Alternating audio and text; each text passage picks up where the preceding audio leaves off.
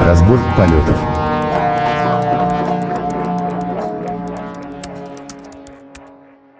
Добрый день, добрый вечер, доброй ночи. С вами снова позывные вашего любимого подкаста «Разбор полетов». И сегодня у нас предновогодний выпуск. Заканчивается 2022 год. Это ты как знатно оговорился на двадцаточку. Так. Да. Всем очень хотелось бы вернуться в 2002, но, к сожалению, а может для кого-то и к счастью, у нас сейчас э, на дворе заканчивается 22 год, и мы вдвоем с нашим э, любимым, замечательным закадыкой Антоном Черноусовым. Всем здрасте в этом чате. Пришли его проводить, рассказать о том, что нам запомнилось, э, как прошел этот год и вообще как оно, наверное, было. Слушай, а ты знатно оговорился на самом деле. 20 лет назад. Вот, вот ты можешь пом- вспомнить, что было у тебя 20 лет назад? Вот мне сейчас 40 недавно стукнул, вот буквально на днях. И я так это предавался всякими, так сказать, воспоминаниями, смотрел там 10 лет назад, соответственно, как я сыграл свадьбу в очередной раз, соответственно, там, соответственно, 20 лет назад тоже было интересно, я почитал, какими проектами я занимался. Вот ты помнишь, что было у тебя 20 лет назад? А, я, честно говоря, не всегда помню, что у меня было месяц назад. Ты старикан и, уже все. Да. И все, да. я уже при, приближаюсь к состоянию Байдена, когда начинаю там здороваться с теми, кого я не вижу. Но то, что я могу вспомнить, я могу, к сожалению, вспомнить только какими-то флешбеками, что оно происходило, или, например, так прикинуть. Вообще, 2002 год. Это у меня четвертый курс института. Мы сейчас, наверное, готовились к сессии.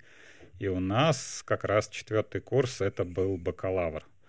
То есть... Подожди, разве уже были бакалавры? Не, мне да. кажется, не было. Я точно заканчивал чуть-чуть, э, там, ты что, в 2004, да, получается? И мы, у нас был специалитет. Ну, может быть, это не во всех местах было, наверное, слушай. Нет, у нас, э, как всегда, оно было прям хитро сделано. То есть э, в Бауманке там всегда учились... Все учились сколько, шесть лет? Да, не, пять. Почему? А, 6. да, все учились пять лет и девять месяцев.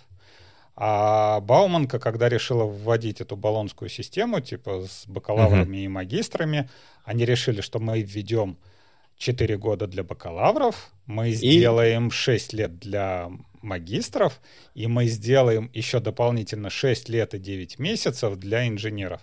То есть то есть вообще так я как инженер по полной получил э, образование, сколько, 7 лет учился и еще 3 года в этой в аспирантуре. Нормально, нормально. Поэтому ну, как бы у меня вот примерно, 17, примерно так же. Да. Скажем так, с 17-10 лет до 27 я получил свое образование, скажем Не, так. у меня, у меня аспирантура закончилась 24 года. Да, по-моему, 24, потому что 25, там, 25, я уже защитился. Да, ну, на самом деле, вот я, если так вот вернуться, у нас вот в тот, в тот год э, была теория оптимального управления, значит, э, теория, значит, соответственно, поиск одна этих теория автоматов была, если я правильно помню. Там в одном семестре одно было, в другом другое. Может, какая-нибудь теория массового обслуживания? Теория массового обслуживания была, да, потому что... Какой? А, автомати... Ну, АСУ, факультет АСУ? кибернетики. Да? Да, факультет кибернетики, АСУшники. Да, да я тоже АСУшник. О, тоже... И, уш... и ушники, АСУшники. Да, да, да, да. АСУЮ, да, да, вот это вот. Да. Да, ну что, э, слушай, а вот э, давай, если коротко, все-таки мы заканчиваем этот год, завершаем его, приближаемся к концу. Я думаю, что а сейчас... что-нибудь случилось, может, в этом году ты не помнишь, как-то год прошел спокойно, ровно? Ты, тебе что-нибудь запомнилось за прошедший год? А, завершился ковид. Вот. А, да. Внезапно. ну, не, люди еще болеют, конечно. Давайте, это все-таки это такая интересная история. На самом деле, надо сказать, что вот этот огромный огромный ковидный блок э, завершился, при этом он заставил всю огромную сферу деятельности нас как людей по-другому вообще подойти и посмотреть на то, что мы делаем. А, как мы защищаем, занимаемся своим здоровьем. Ну, я думаю, что многие люди вообще сильно пересмотрели там за последние 2-3 года, а что они делают. То есть люди прям занялись собой. А, вокруг э, выросла целая индустрия, связанная с сбором и хранением персональных данных вокруг медицины. Потому что ну, надо отметить, что это вот э, старт ковида, он прям подтолкнул все исследования ну, и работы, связанные и с цифровыми профилями, и с хранением данных, и в том числе email всякие истории. Поэтому то есть мы на самом деле накопили огромное количество медицинских данных о пользователях, о тех людях, которые сдают, о тех, кто там прививаются, о тех, кто болеют, о тех, кто в процессе заболевания получают очень серьезные дамейдж э, и поражение легких, поэтому там масса случилось очень интересных проектов, связанных с распознаванием вот этих флюорографий, и э, я, ну, как бы тогда это были единичные какие-то случаи, сейчас это потихоньку выходит на некоторые продуктовые платы, я бы так сказал. То есть, если вот говорить о вот этой части, то здесь, мне кажется, такие закономерные завершения больших и крупных проектов. Это все уже случилось, это с нами уже надолго. Я думаю, что вот этот а, спот... и как раз, по-моему, вот все, все эти базы как раз с вакцинированием, с, по-моему, инвитро утекало, по-моему, гематоз О, да, большие утекал, утечки, да. Это сразу стартануло, все, бустануло все всю вообще эту историю да. с безопасностью. Конечно, и все такие типа, а, у нас все утекает. А, да, ну, естественно, да, как только начало утекать, оно начало течь у всех. То есть мы говорим, и из последнего, прям буквально несколько дней назад, тут кто-то утек эти базы, базы почтовых паролей, ну, этих паролей, парольная какая-то система была, LastPass, что ли, или кто это, кто там, они в третий раз, по-моему, текут. Вот. До этого, значит, соответственно, текли всякие службы доставки, там, начиная от СДЭКа и там и все там, и, и СДЭК, и Яндекс, и, ну, все-все-все-все-все. Я думал, ты не скажешь. Не-не-не, а как бы, а что говорю, ну, бы, это факт. Яндекс, ну, он как раз первый, по-моему, первый утек, и как раз вот это вот началось, э, скажем так, э, особое внимание к персональным данным. То есть... Э, это правда. Если раньше вот там персональные данные, там, не знаю, утекали, там, ну, там, кто-то знает, что там Иван Иванов там где, где-то чего-то, да, то, вернее, э, как персональные данные, я думаю, все, ну, не все, по крайней мере, очень много москвичей и пите, питерцев, которые... Э, Очканули, так честно скажи. Нет, проживают не по адресам регистрации, скажем. А, ты вон чем Да, во всех ну, базах да, ты, ты правда, вроде да. бы светишься, как ты живешь там, не знаю, на улице Ленина, там дом 5, квартира 7, да, и ты такой охеренный э, охеренный разведчик, да, никто не знает, где, где ты реально живешь, ты там снимаешь а квартиры, да, сюда. да, да, как бы хер тебя найдешь, а тут выясняется, что, оказывается, можно, заказываешь, что ты э, еду там регулярно, Окей, ну, ты можешь, например, подпи- слушай, не ну, подписывать ну, свой... Э, давай там, будем честными. Вот давай будем честными. Все, кому надо, все знали давным-давно. Ну, грубо говоря, у тебя же есть телефон. Телефон выписан на твой паспорт. Ты с этим телефоном, ты с ним просыпаешься. Ты, ты, ты его открываешь. Ты, некоторые по фейсу даже, так сказать. И таким образом, да, мы, мы что имеем? Нет, вот но... здесь человек живет, Здесь Хорошо, у него телефон, здесь ну, он допустим. ходит в кафе, тут он ходит на работу, вот он на работе у нас, хоп, чекнулся. Хоп. Хорошо, да. Оп, чекнулся. Но в доме он, где, где он сидит и ходит под себя там э, какое-то время, ты же не знаешь, в какой кон- конкретно квартире он это делает?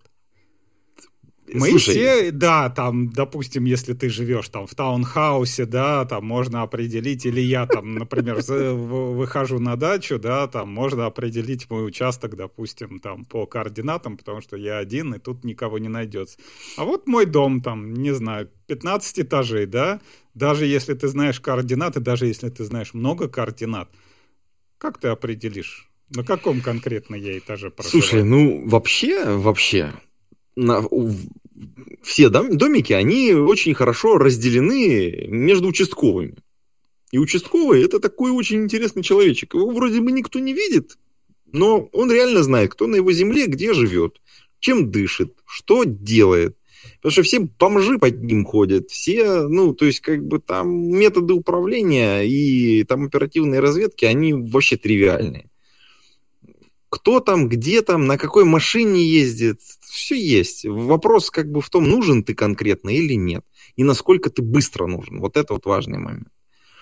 Ну, кстати, вот, скажем так, э, в разных странах, как рассказывают, что, по-моему, местные участковые и местные военкомы стали прям очень уважаемыми людьми и чуть ли там организовывают не ОПГ по поводу того, что как куда кто-то попадет.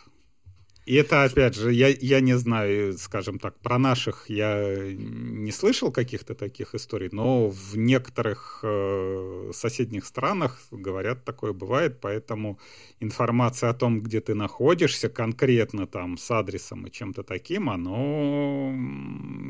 Все поняли, скажем так, Всем, подсо всем подсовывали эту бумажку, что типа подпишитесь, что вы не против персональные данные ваши передать, да, сейчас, сейчас по-моему, везде даже вот ты там, не знаю, в туалет зайдешь, который у вокзала находится, и тут попросят подписать бумажку, что ты не против персональных данных. И все к этому относились как, да, и, а херня, кому персональные данные. А тут в результате выясняется, что персональные данные, оказывается, важны, и персональные данные – могут утечь, и то, что кто-то узнает, где ты конкретно находишься, это, в принципе, важно, и ты не хочешь, например, всем рассказывать, какие у тебя анализы, как ты сдал, например, там анализ, да, вот как много народу с этими, с ковидом, да, вместо того, чтобы пойти там в, в контору, да, и получить там, ну, вернее, ну да, давайте купим кровь. это дело, Они да. такие, типа, а мы вот в аптеке там купим эту подтирку, да, давайте сейчас в носу поковыряемся, в рту поковыряемся,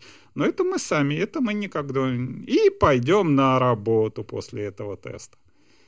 Слушай, ну давай, э, как бы, э, вообще тема персональных данных, она на самом деле очень горячая.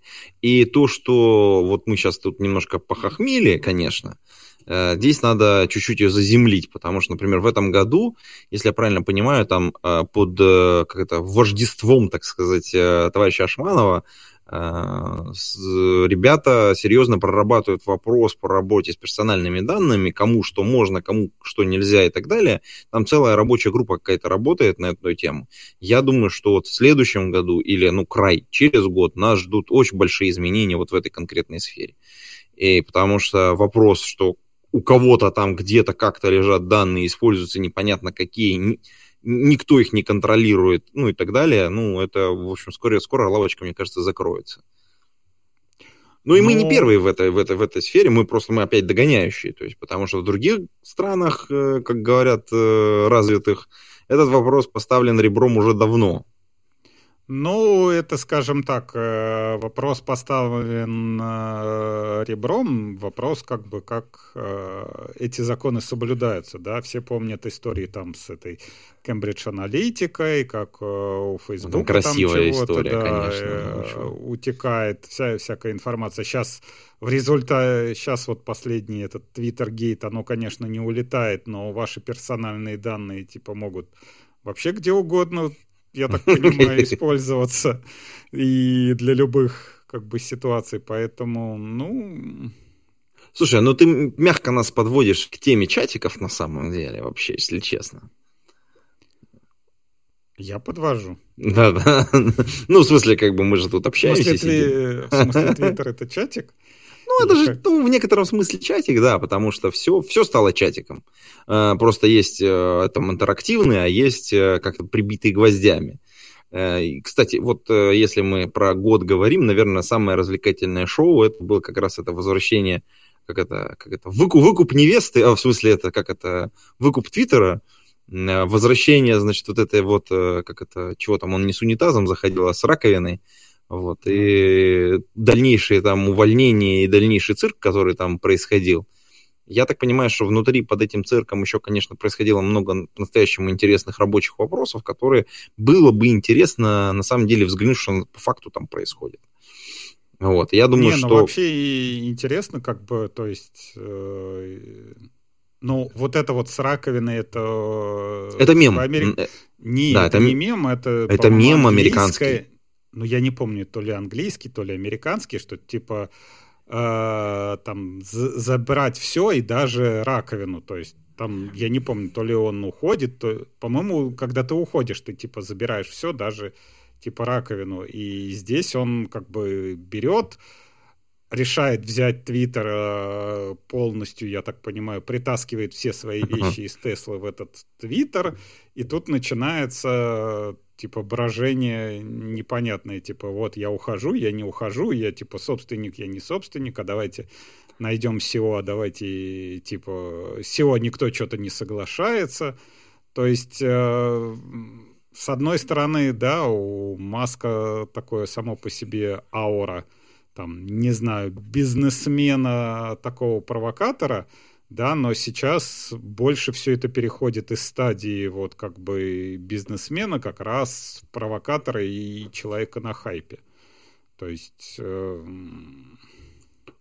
скорее, не Слушай, знаю, ну, может друг... быть, он ближе там к какому-то типа Трампу начинает приближаться, то есть как бы вот этот технологический флер, он куда-то уходит и остается просто сам по себе фрик какой-то непонятный, который там ребенка называет какими-то непонятными символами там и, и херней какой-то занимается. Слушай, ну с одной стороны да, а с другой стороны он же вот э, очень технично на самом деле. Спорить можно, но очень технично он уменьшил количество сотрудников в Твиттере при этом не то чтобы сильно, так сказать, запачкавшись. Ну, потому что сейчас э, везде идут сокращения, ну, в этих гигантах, если мы посмотрим. То есть там и в Амазоне они есть, еще, ну, во многих компаниях, как бы вот эта вся движуха началась. Ну, это, кстати, да, а у... вот этого года. Да, а он как будто бы этот тренд, понимая, что он точно произойдет, он такой раз, и типа как бы вот этой вот выходкой так вот подрезал э, количество своих сотрудников. Причем он подрезал-то кого? Нелояльных сотрудников, которым, в общем-то, на самом деле сам продукт не так интересен. То есть для которых, которые не готовы за него сражаться. Ну, за, за те ценности, которые есть в этом продукте и за, ну, собственно говоря, за ту изначальную идею, которая в нем была заложена. При этом я подозреваю, что те, кто остались, скорее всего, с ним договорятся. Ну, потому что это тоже очень важный момент. Если люди остались, там, и там есть два варианта. Либо они по-настоящему на рынке никому не нужны, либо они по-настоящему болеют за то дело, которое они делают. И там нужно очень аккуратно одних от других отделить. И, собственно говоря, я думаю, что сейчас он этим будет заниматься. Но в любом не, случае ну, мы... так знаешь, как бы я бы не сказал, конечно, что там остались только теперь люди идейные, которые болеют за продукт. Мы все-таки живем ну, в капиталистическом при, мире, конечно. Да, да, при капитализме, и вот это вот пойди, пойди к начальнику и скажи, что он дурак, э, но оно при капитализме не работает. Не работает, я согласен. Ты мог бы в этом, в Советском Союзе, да, сказать, типа, вот ты дурак, я, я пошел... А я лучше знаю, как по-настоящему точить болты тут, да. Да, если чего-то это, пойду в соседнее предприятие, я всегда устрою. А когда кушать хочется, то ты не очень сильно повоюешь, конечно, не расскажешь ты типа. Да, согласен, согласен. Но э, и вообще сама интересная тема, э, почему, почему меня вообще вот эта тема с, с Элоном Масковичем волнует, дело в том, что если я правильно помню, то он был одним из тех людей, ну, можно так сказать, кто был причастен к созданию э, такого консорциума, ну, не знаю, не то чтобы сразу консорциума, да, OpenAI. И это, причем, случилось достаточно давно. Вот, э, и при этом никто сейчас э, даже не думает об этом. Типа такие, ну вот Элон Маск, Твиттер, вот это все. А параллельно на фоне вот этого всего, на самом деле, случилось два больших прорыва. Один случился в начале года, а второй в конце. Э, первый связан с, с GPT-3 моделью, которую OpenAI выпускала. Э, мы, мы, кстати, в чатике, ну, в смысле, у нас здесь в подкасте обсуждали эту тему, и вокруг этого действительно очень много всяких э, там и историй случилось. Это история про генерацию текстов, ну, которые причем генерируются искусственным интеллектом, AI, и они очень неплохого качества. Там можно обсуждать, но тем не менее это огромная модель, благодаря которой можно, собственно говоря, создавать текстовые произведения. Качество, еще раз, оставим за скобками пока, но тем не менее, оно очень сильно скакнуло вверх.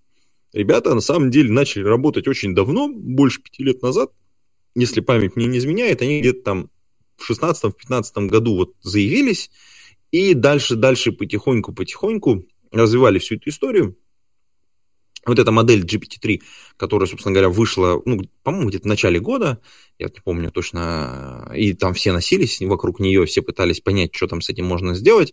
Э, писатели говорили, о, мы все умрем, э, конечно же, вот, а на самом деле ничего страшного не случилось. А вот в конце года, в конце года буквально вот пара недель назад случился выпуск еще одного продукта от того же консорциума OpenAI, э, чат GPT-3 о чем мы говорим? Мы говорим про историю э, с фактически, фактически ассистентом, который умеет с тобой разговаривать нормальными текстами, большими, генерируемыми тем самым AI. И вот это уже немножечко людей начало волновать. Потому что, ну, прям большое количество людей, потому что тут появилась такая история. Это случился матч между если э, ты помнишь, мы э, всегда, когда обсуждаем э, и там ассистентов каких-нибудь, да, то есть, ну, в смысле, вот, помощников, когда мы обсуждаем там Алису, когда мы обсуждаем там, э, там там, Алекса, да, там, Сирии, неважно, да, мы, мы прекрасно понимаем, что за этим стоит, ну, какая-то команда разработчиков, и они, ну, вот, вот есть у них предел возможностей какой-то, они его быстро-быстро добегаются, делают какие-то корнел-кейсы, ну, то есть учат модельку достаточно простым образом взаимодействовать с пользователем и отрабатывать некоторые поисковые запросы, поисковые здесь кавычки возьмем, и дальше как бы случается такой вот э, слишком высокая ступенька. Грубо говоря, вот этот первый, первый пласт, э, вот, это, вот эти ассистенты берут, да, вот все, которые разработаны, они берут, э, скорее всего, то, что в системе хорошо прописано, самые простые запросы, которые можно распознать. Ну, очень неплохо подтянулось распознавание голоса э, во все это время. Но, важный момент, вот следующий скачок никому не дался практически. Ну или там по каким-то отдельным кейсам дался. Очень круто там в банковской сфере зашло, потому что там ребята обладают полной информацией о том, с чем пользователь может прийти, и очень ограниченный контекст. Поэтому там вот этот скачок очень хорошо случился. А дальше нет.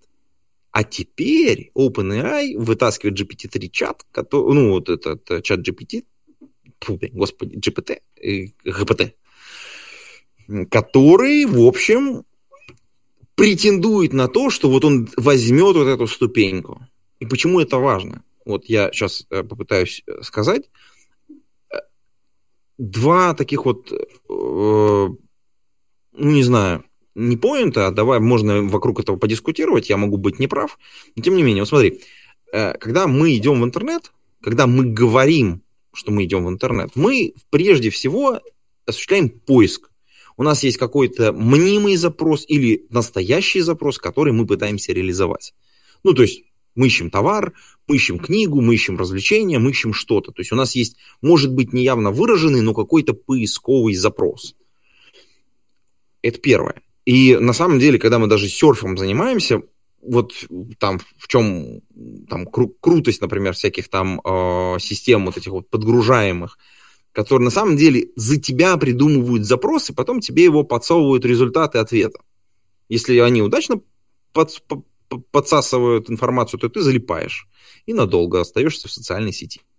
Так вот, это как промежуточное было состояние. Следующее состояние, которое целевое, которое приводит к тратам денег, это были маркетплейсы. Ну, то есть как-то внезапно они из магазинчиков превратились в поисковые компании в некотором смысле. То есть если ты посмотришь на Amazon, э, с точки зрения именно магазина, да, вот ты приходишь туда, и ты задаешь там поисковый запрос. Или ты приходишь в Авито. Я недавно вот запас, записывал, например, э, подкаст э, с техническим директором по email как раз, ну, с руководителем направления, по крайней мере, вот этим поисковым оптимизациям. Мы как раз говорили про вот эти истории, связанные с тем, как они ищут, как они оптимизируют эти запросы пользователей. То же самое. То есть там Wildberries, ну, то есть все примеры, которые вы можете сейчас себе вспомнить, они примерно работают таким же образом. То есть есть какое-то количество пользовательских запросов, и они сразу начинают его не в поиске, не в браузере, а они начинают их в своем маркетплейсе. То есть это поисковый запрос, который реализуется там. Соответственно, деньги тратятся там, поисковый запрос обрабатывается там. То есть поисковые машины потихоньку мигрируют вот в эти вот истории. Это первое.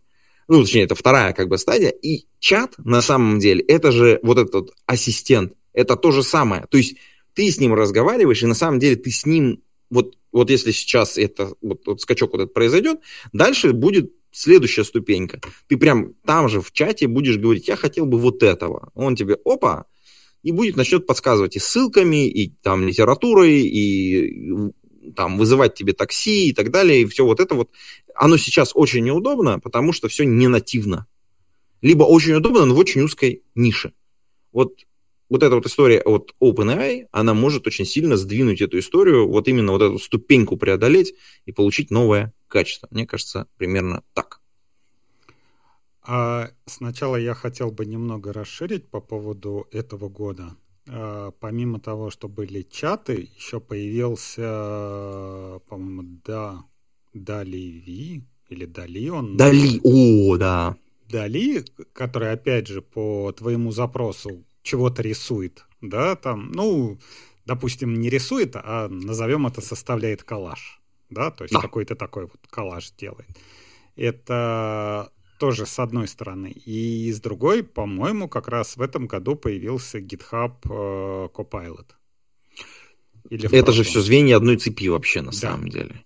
Я к тому, что как бы вот этот вот год как раз был э, замечен с точки зрения появление всяких продуктов, которые были заметны для простого человека. То есть до этого, скажем так, вот эти э, все чатики, рисование и тому подобное, они для простого человека особо заметны не были, да. А вот эта вот игрушка, когда, например, ты можешь какую-то картинку нарисовать, да, по ее описанию, то есть там, не знаю, красный стул там с большим котиком, да, и он вот тебе нарисует. Такого э, еще не было, и вот это вот как раз новое слово в назовем это, ну хорошо, назовем это искусственный интеллект. Но... Ну да, здесь кавычки жирные стоят, прям жир потек прямо, так сказать, с экрана, чтобы вот кто-то смотрел. Хорошо. Но я не знаю, может, э, я какой-то такой особенный пользователь или как это, что со мной не так, э, но вот твоя фраза, когда ты сказал, что вот эти вот чат-боты очень хорошо зашли в финансовых, э, там, финансовых приложениях и чего и чего-то такого. У меня не было ни разу вот за все, за все мое время взаимодействия, не знаю, с каким-нибудь с МТС, с Мегафоном, что у меня, где чаты есть, Тиньков, Райфайзен, до хрена всяких банков, там, не знаю, точка и тому подобное – ни разу не было, чтобы чат-бот мне хоть на что-то ответил, и мне не надо было каждый раз сразу вот пишешь, сразу как слышишь вот такой голос, сразу оператор, оператор, оператор. Потому что вот эти вот чат-боты... Позови этого кожаного. Да, да позови на нашего кожаного товарища. Потому что каждый раз, как только начинаешь, там, не знаю, задаешь что-то, там начинается, о, давай вот ты там, не знаю, написал можно у вас Swift переводы. И начинается тебе портянка переводы, переводы, Swift переводы туда-сюда. А мне надо вот конкретно Swift переводы вот в такую-то страну. Не, мне не надо вот эти вот все портянки туда-сюда. И такое ощущение, что это вот, да, как ты сказал, все, э, все вот эти конторы, у них у всех одна и та же команда работает, которая вот, не знаю, например, э, взяла как этот голосовой, э, как обычный голосовой помощник. Нажмите один, если хотите узнать баланс. И да, они такие, а, вместо единицы давайте будем искать в вопросе баланс. Если в вопросе есть баланс, значит мы показываем баланс. И вот оно вот почему-то вот так вот у всех работает. И я не знаю, ты вот что, что такое Тут используешь? Два примера тебе хочешь, где ты, заме- где ты заметил скачок э, такого. То есть, я не знаю, там, Siri, Алиса, даже голосовые все, они все на том же самом тупом движке, да, они замечательно работают, как ты сказал, с э, этим, с каким-то предопределенным контекстом, да, вот как еще хрен сколько лет пять назад эта Siri появилась, когда типа всем рассказывали, что она умеет работать с контекстом, типа ты ее спрашиваешь погода, типа какая погода в Москве, она тебе а. показывает, а ты потом такой, а в Питере? И она, она понимает, что ты про погоду. Но вот кроме вот этого случая, когда тебе надо, типа, погоду в Москве, а потом еще где-нибудь там в Рязани, в Питере или там, не знаю, в другом каком-то городе, кроме этого вообще нигде нету контекста, нигде нету ума или такое, чтобы я ой, я не распознал, что это я общаюсь с чат-ботом. Да я как бы уже по первым словам понятно, что этот чат-бот какой-то. Э, смотри, я тебе сейчас э, три, э, ну, две, две, давай две, чтобы не совсем сильно палиться. Первое, в Альфа-банке мне несколько раз помог э, чат-бот, один в Альфа-бизнесе, а другой в обычном ну, Альфа-приложении. И, возможно, там один и тот же как бы бот, но мне кажется, он сильно контекстно разный. Ну, в смысле, по, по, по тому, что они делают. Вот. При этом в обычной альфе он, конечно, ну, сбоит знатно, ну, по сравнению там, на моих кейсах. И надо говорить, когда мы говорим, я никого не видел, это не значит, что как бы нет совсем. Там же цифры должны быть какие-то, а мы просто не репрезентативны.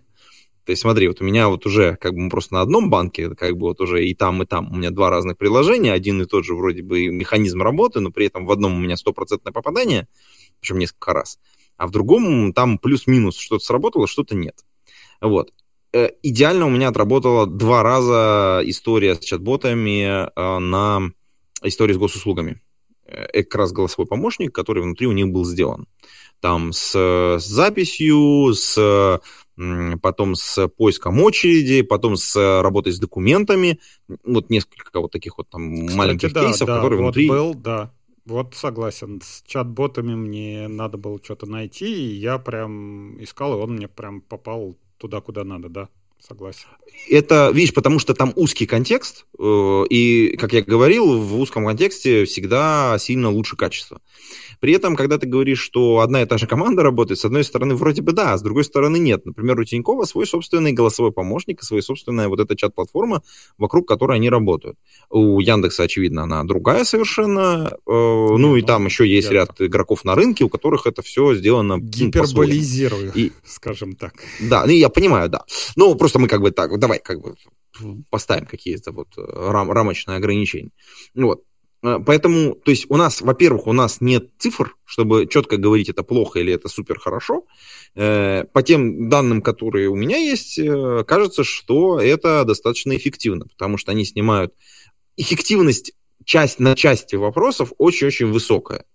То есть ряд вопросов прям решаются очень-очень хорошо. Понятно, что есть какие-то там ряд да, вопросов, может быть, я которые говорю, не решаются. Как бы мой непрезент... Опять же, репрезентативный кейс – Потому что я не задаю тупые вопросы, да, если мне что-то надо, вот я конкретно уже, то есть поискал, там в инете посмотрел, я Ты вот уже, уже поискал, вот-вот, да. вот, вот, вот. У тебя, особенно вот это со, свифт, со свифтом, я просто еще хочу добавить, что это новый появившийся контекст, которого не было до этого. Ну, то есть таких вопросов не задавали, машину на это не учили, кейсов про это не строили. И когда ты приходишь, он такой, типа, у меня вот есть в справке одна хрень, и я ее пытаюсь тебе всунуть. И понятно, что ты раздражаешься от этого. Ну, то есть, а пользовательское поведение с точки зрения вот, вот как-то динамика толпы, она, она именно такая. То есть, э, почему они не взлетели так сильно хорошо? Потому что машина не может адаптироваться. И почему вот именно вот эти вот э, чат GPT-3 может взлететь? Именно потому, что это более адаптивная система очень часто есть сезонные колебания различные, которые очень сложно предсказать. И я думаю, что вот здесь собака прям конкретно порылась. Когда у нас массовый сдвиг по вопросам, понятно, что система такая, типа, «А я не знаю, что делать. Блин. Ну, я какие-то вопросы им отдала, потом дальше переключила на, на операторов.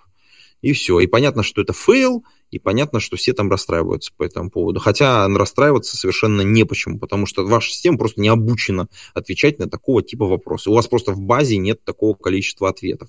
Вы не наработали такие еще кейсы, и просто их надо завести. Ну, то есть это работа, которая требует просто времени. Люди, создав, как это, если у тебя есть какой-то автомобиль, на котором ты ездишь, его надо обслуживать. То есть время от времени нужно замерять, что там, что там масло, а что там тормозная жидкость. Э, а в коробке там Не, давно ну, как бы это... Но ну, здесь, опять же, а, если брать с точки зрения разработчика, а, вот этот OpenAI, они сделали офигенную штуку. То, что они себя позиционируют как компания, которая продает API. То есть э, все, весь э, набор данных, который заходит, там, допустим, я не знаю, к ней может быть подключено 100 500 банков разных, да, и все задают вопросы, и они могут весь этот массив информации обработать, смотреть, как там чего отвечали, там какой-нибудь фидбэк типа подходит, не подходит. И вот это вот все они собирают внутри одной компании. Если брать тот же там, не знаю, Сбер, Тиньков, Альфа, что-то такое, они работают как изолированные команды. У каждой этой изолированной команды у нее свой набор, и они не пересекаются. И вот набор кейсов, который понятно, что, например, у того же там, не знаю, у Альфы или у того же Тинькова, у них никогда не будет э, такого же уровня, как э, вот у этого OpenAI, Просто потому, что набор входящих данных у них гораздо меньше, чем у такой вот э, компании, в которой сливаются данные. Но он может быть точнее по конкретным их кейсам. То есть вот ты забываешь очень важную историю. Они работают, когда ты работаешь э, именно на открытом рынке, на большом открыт, ну, на больших открытых данных, у тебя очень-очень большой контекст, над которым надо работать. Ну, как бы добиться качества на большом контексте всегда очень тяжело. А если ты работаешь на узком кейсе, понятно, что у тебя сильно лучшая история. Например, например, когда мы работаем, возьмем какой-нибудь банк, неважно какой, мы точно знаем, какие у нас есть тарифы. Мы точно знаем, какие он к нам пришел пользователь, мы про пользователя можем знать его персональные данные. Мы знаем его профиль максимально.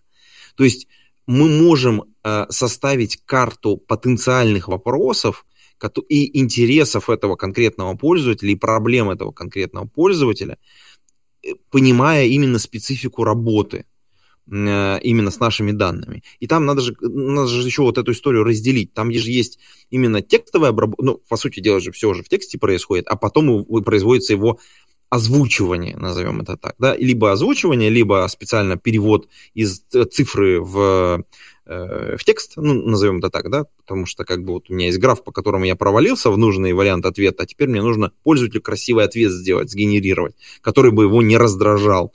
Это, кстати, тоже интересный момент, вот эта вот история с тем, что мы на, начинаем накапливать объем данных, который э, позволяет нам вообще по-другому смотреть на взаимодействие пользователей с этими системами. Потому что сначала все думали, о, мы будем там, ну, при, стараться приблизить голос, например, к какому-нибудь человеку.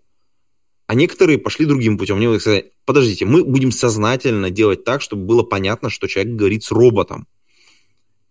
Ну, потому что ну, есть разные там типы людей, и некоторым надо именно чувствовать, что они говорят сейчас с роботом. Потому что они по-другому строят, ведут себя.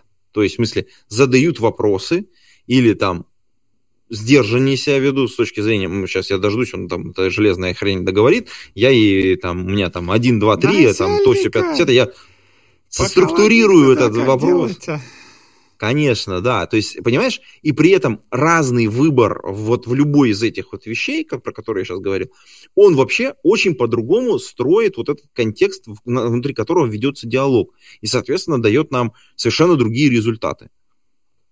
Если я, например, имею очень узкий кейс, вот пример, да, очень узкий кейс, который, ну, натурально, как бы, робот мне точно не ответит, я знаю об этом. Ну, в смысле, там, я подозреваю, с высокой вероятностью с точки зрения, он какую-то муть мне напишет. Я сразу пишу этот полностью вопрос, и сразу в конце, после того, как его отбивку даю, я говорю, позови человека, позови оператора.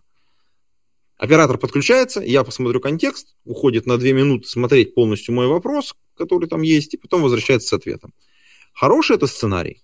Мне кажется, неплохой. Ну, и он не, не ломает мое взаимодействие вообще с, с роботом, потому что когда мне нужно прийти и спросить, например, баланс, сколько я могу перевести еще без процентов, там еще что-то, ну, такие вот простые вопросы, да, он мне идеально ответит. Будет круто. И так во многих случаях будет происходить в специализированных узкоконтекстных системах. Но вот в истории с широким контекстом там, конечно же, все сильно по-другому. Тут я бы, конечно, позвал кого-то, кто очень глубоко понимает, что сейчас произошло, потому что нам кажется, что все-все-все взбудоражены и пытаются понять, как можно использовать результаты вот, вот того, что сейчас стало доступно. Но, опять же, вот по поводу той ситуации, которую ты описал, у нас же есть, ну, например, в каких-то ситуациях есть фидбэк, да, то есть, например, э, человек приходит в чат, задает вопрос, да, ему бот чего-то отвечает, и у нас есть фидбэк, типа, он начинает орать, оператор, оператор, или нет, да, но по большому счету оператор же, да, он может посмотреть контекст, да, он может посмотреть, э, что бот там э, ему написал, но он не может сказать, что ему не понравилось, что человеку не понравилось. То есть у э, тебя же нету такого, что ты там, не знаю, оцен... где-нибудь видел, оцените оценку Вернее, дайте оценку боту, да, как бы вам понравилось, не понравилось. Он полностью ответил, не полностью, там что-нибудь такое. Это Ваша же данные для аналитика. Подожди, смотри, какая история. Он, э, во-первых, у тебя есть очень важный момент, что бот, не, ну, как бы справился, не справился, мы еще пока не знаем, да, но мы знаем, что позвали человека. Да, вот это факт. Угу. Ну, то есть, как бы мы по этому факту вот этот диалог уже можем занести куда-то для, для какой-то какой группы анализа данных. Это первое. Второе. Мы можем понять, остался ли человек доволен или не остался недоволен после взаимодействия с оператором, и этот диалог переместить еще в одну кучку. Типа, да, начался так, но закончился успешно вот так. Прикинь, ты смотри, какая. Человек пришел с проблемой, робот не справился, ну, вроде бы не справился, мы не знаем еще, на самом деле, справился или не справился, перешел на оператора и потом остался доволен. То есть запрос в конце диалога оказался полностью реализован и закрыт успешно. Это же машина для обучения. Ну, в смысле, как бы, понимаешь, да? То есть у меня ну, запрос да. и результат. Это как бы, когда у меня таких кейсов много, ну, как бы я могу машину переобучить. Ну вот, типа, а как, как себя вести вот в таких вот подобных ситуациях? Но тут, опять же, тут возникает э, другая ситуация, чисто психологическая. Мы ее, по-моему, даже обсуждали в этом подкасте, что, э, скажем так, у нас как цивилизации, да, вот у всех людей, которые живут на этом глобусе, э, появля... появилось такое явление, как цифровая бедность. То есть, когда э, людей э, для какого-то взаимодействия отправляют э, к машинам, вот к чатам, там, не знаю, голосовым помощникам, и при этом люди, которые как бы победнее, они везде используют вот этот вот телефон, используют чаты и тому подобное, но при этом люди, которые богатые, они не, не используют вот эти вот сервисы, и они используют э, человеческое общение. То есть, например, там, не знаю, они вместо того, чтобы идти на сайт и э, там, выбирать билеты, там, не знаю, там, из Москвы там, в Душанбе летишь, там, выбираешь даты и что-то такое, им гораздо проще позвонить там человеку и с ним поговорить, типа, а вот я лечу туда, а вот посмотри вот это, вот это. Причем это люди не, не то, что там какие-то не знают, как э, работать с компьютером, да, то есть там бабушки, дедушки, да, а просто люди сами по себе предпочитают живое общение вместо того, чтобы общаться вот с этими ботами. И появляется много всяких э, консьерж-сервисов, э, там, тому подобное, где идет Ассистентов, да, да, общение. Да, да. И больше всего это как бы проявляется в образовании. То есть, когда у тебя э, в классе, да, завозят там телевизор, вставляют там, ну, сейчас на, выбирает, вместо того, чтобы вставлять кассету, да, вот там выбирает файлик такой, и вот лектор там ба-ба-ба-ба-ба-ба записанный, да, это как бы вот как раз вот это вот проявление той самой цифровой бедности, да, когда нету какого-то взаимодействия, и ты общаешься только вот с говорящим экраном. А реально школы, где, там, не знаю, э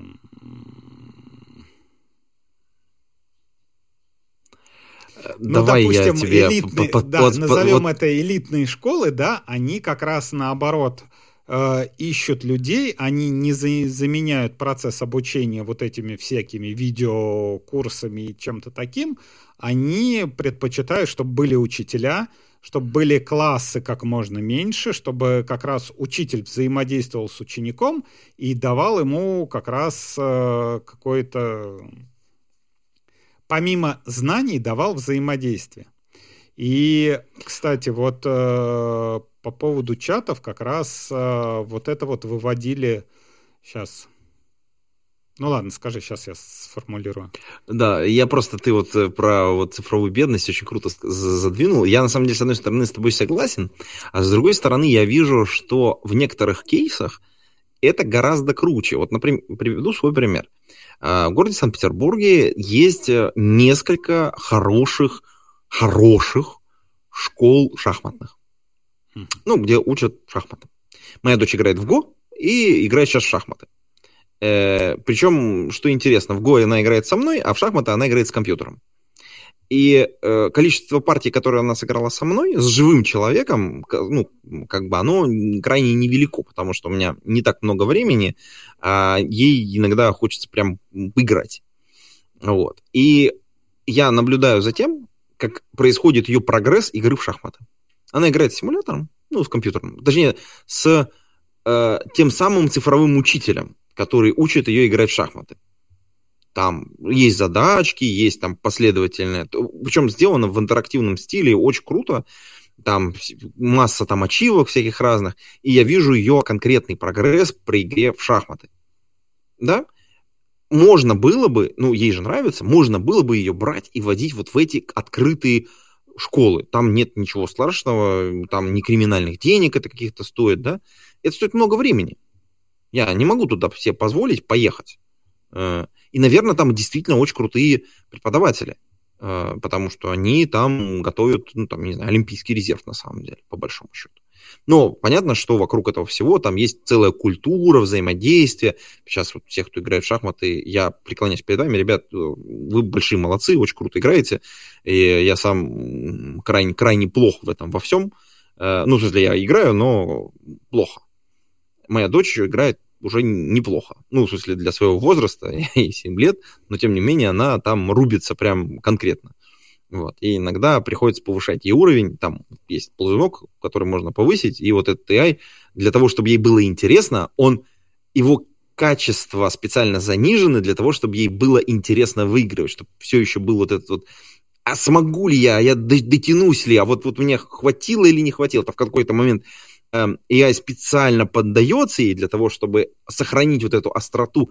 Да, я выиграла, она да, я победила, мне, вот у меня тут новая ачивка открылась.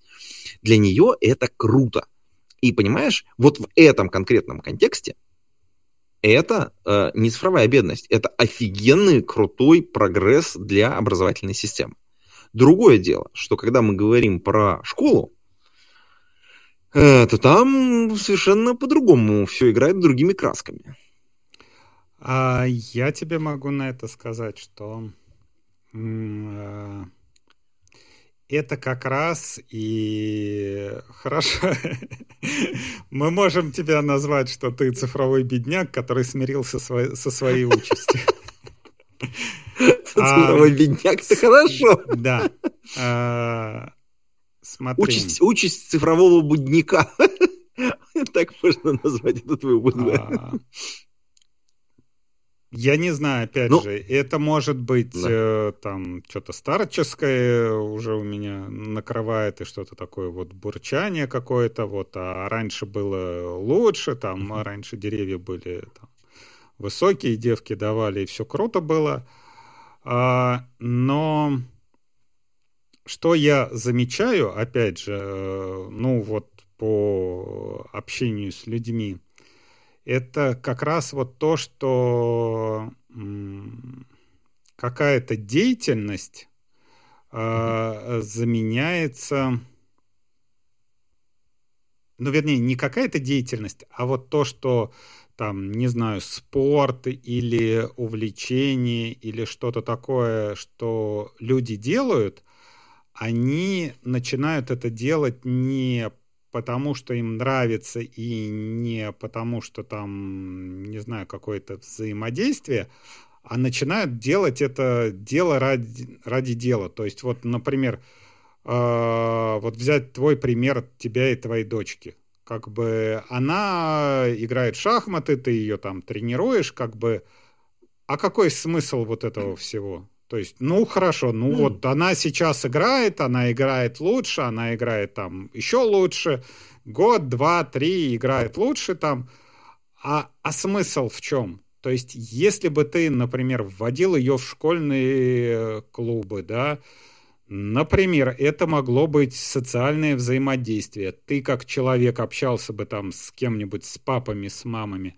Она как человек общалась бы с другими детьми у нее было бы больше, э, скажем так, взаимодействия с другими детьми э, с точки зрения э, эмоциональности, да, то есть э, это ты вот для тебя говоришь, ты такой, а, да, победил компьютер, но ты сидишь перед компьютером, да, типа рано или поздно ты поймешь, что ему как бы похеру, победил ты его, не победил, как бы, ну, ну да, ну, ну победил, да. А другое дело, Подожди, когда ты... напротив тебя сидит человек, да, и опять же, твою дочь это и, и учат социальному поведению, да, то, что она, например, не знаю, не, выпр... не выпрыгнет, да, и не начнет пальцем показывать, типа, а, да, да, да, ты, ты там дурак, да, потому что она поймет, что, например, ей может прилететь доской, да, от человека, который очень сильно расстроится. Она может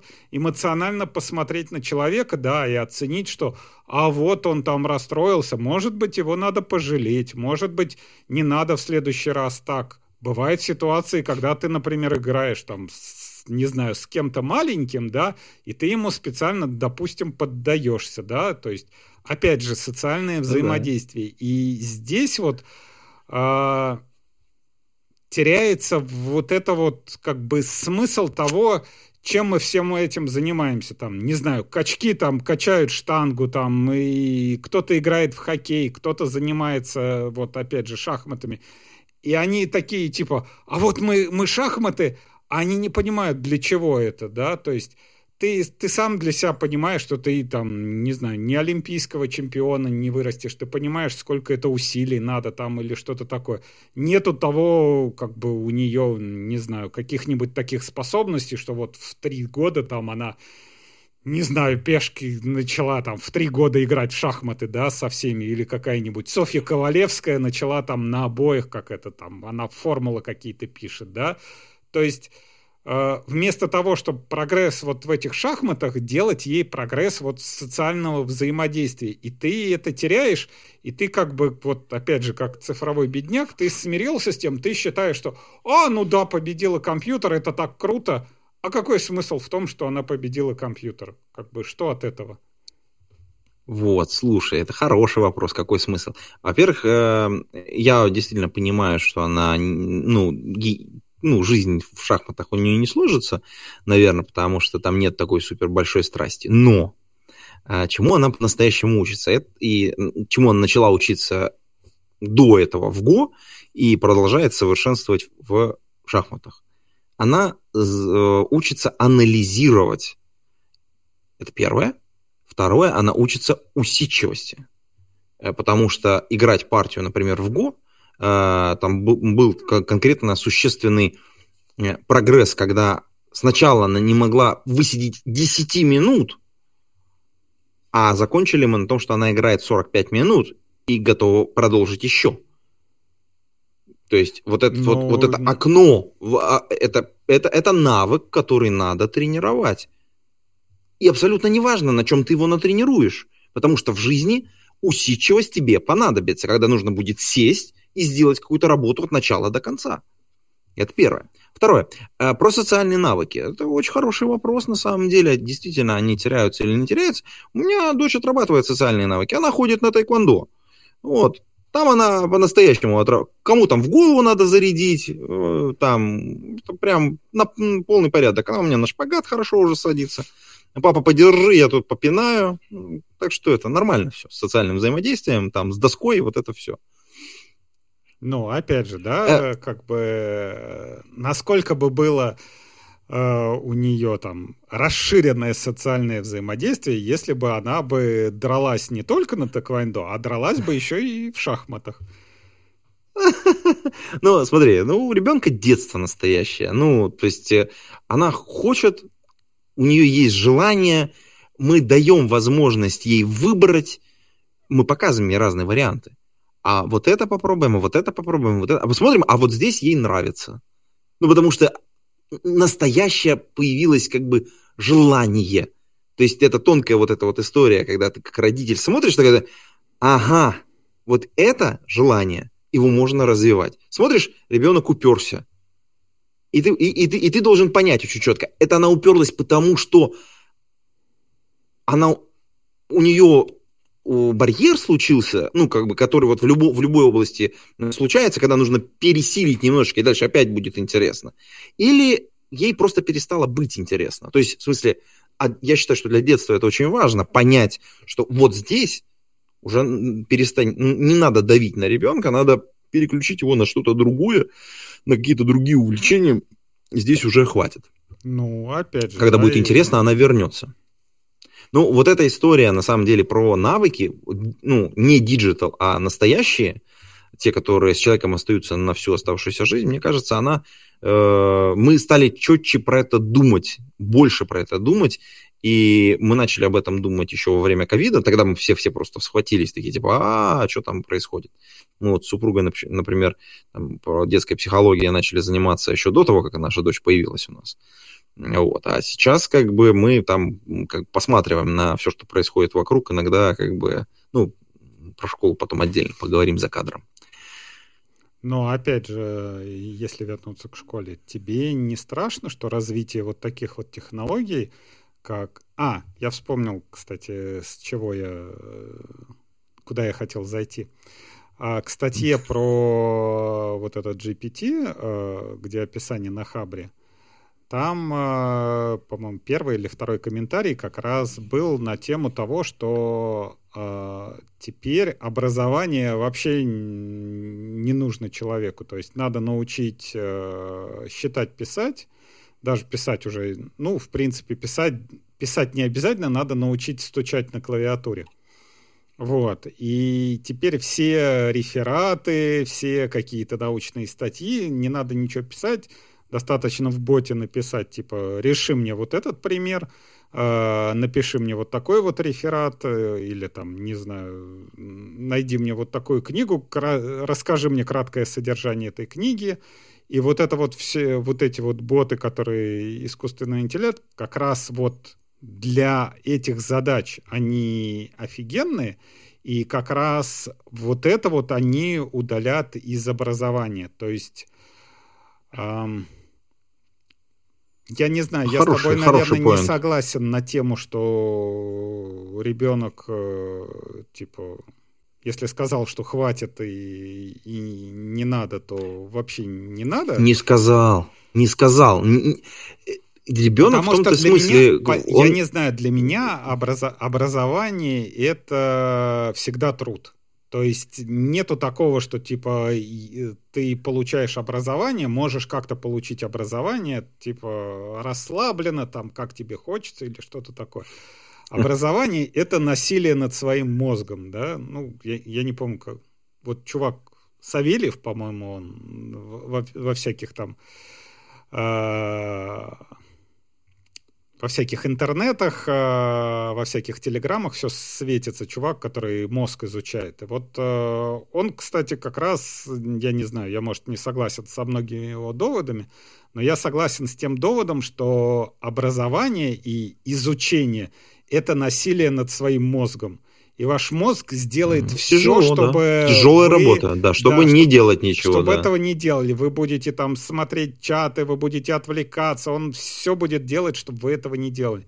И вот помимо того, что собственной воли, очень хорошо, если над вами еще есть какой-то наставник, над вами есть человек, который вам указкой бьет по, по рукам и говорит, нет, вот ты сейчас в будущем тебе это пригодится. Вот запомни меня. Вот в будущем тебе это пригодится. Э, смотри, э, так, хороший, хоро, хоро, у него прям хороший довод э, есть. Есть механики, которые помогают преодолеть какие-то моменты негативные. То есть можно вот этот вот уровень стресса понизить. Например, сейчас просто одна, которая помогает просто вот ну, все, у кого есть ребенок, они на самом деле могут использовать прям лайфхак лайфхаков. Очень простой, тривиальный. Дети на самом деле не любят читать. Это вот то самое насилие над ребенком. Надо читать, надо читать. Читать никто не любит. Особенно вслух. Но все дети любят, когда им читают сказки на ночь. Мы вот сейчас, например, с дочерью читаем «Мумитроля». Первую, кстати, книгу не читайте, она отвратительная абсолютно полностью. Вот, но э, там рисуночки, и они нарисованы таким образом, что они взрослому неинтересны. Прям, ну, рисунки, блин, отвратительные. Но ребенка они чем-то цепляют. Я не знаю, как они так нарисованы, но вот. Так вот, э, ты читаешь кусочек книжки э, в обнимочку с дочерью, или там, у кого мальчик с мальчиком, или с двумя детьми, сколько у вас там их. И в какой-то момент он говорит, все, я устал читать, пора спать. Ребенок в этот момент, он же получает максимальное удовольствие. Во-первых, общается с родителем, с папой, как правило, потому что папа это прям вообще редко, потому что папа на работе постоянно пропадает. Тут еще и максимум удовольствия. Можно, опять же, не спать. Как бы вот все идеально.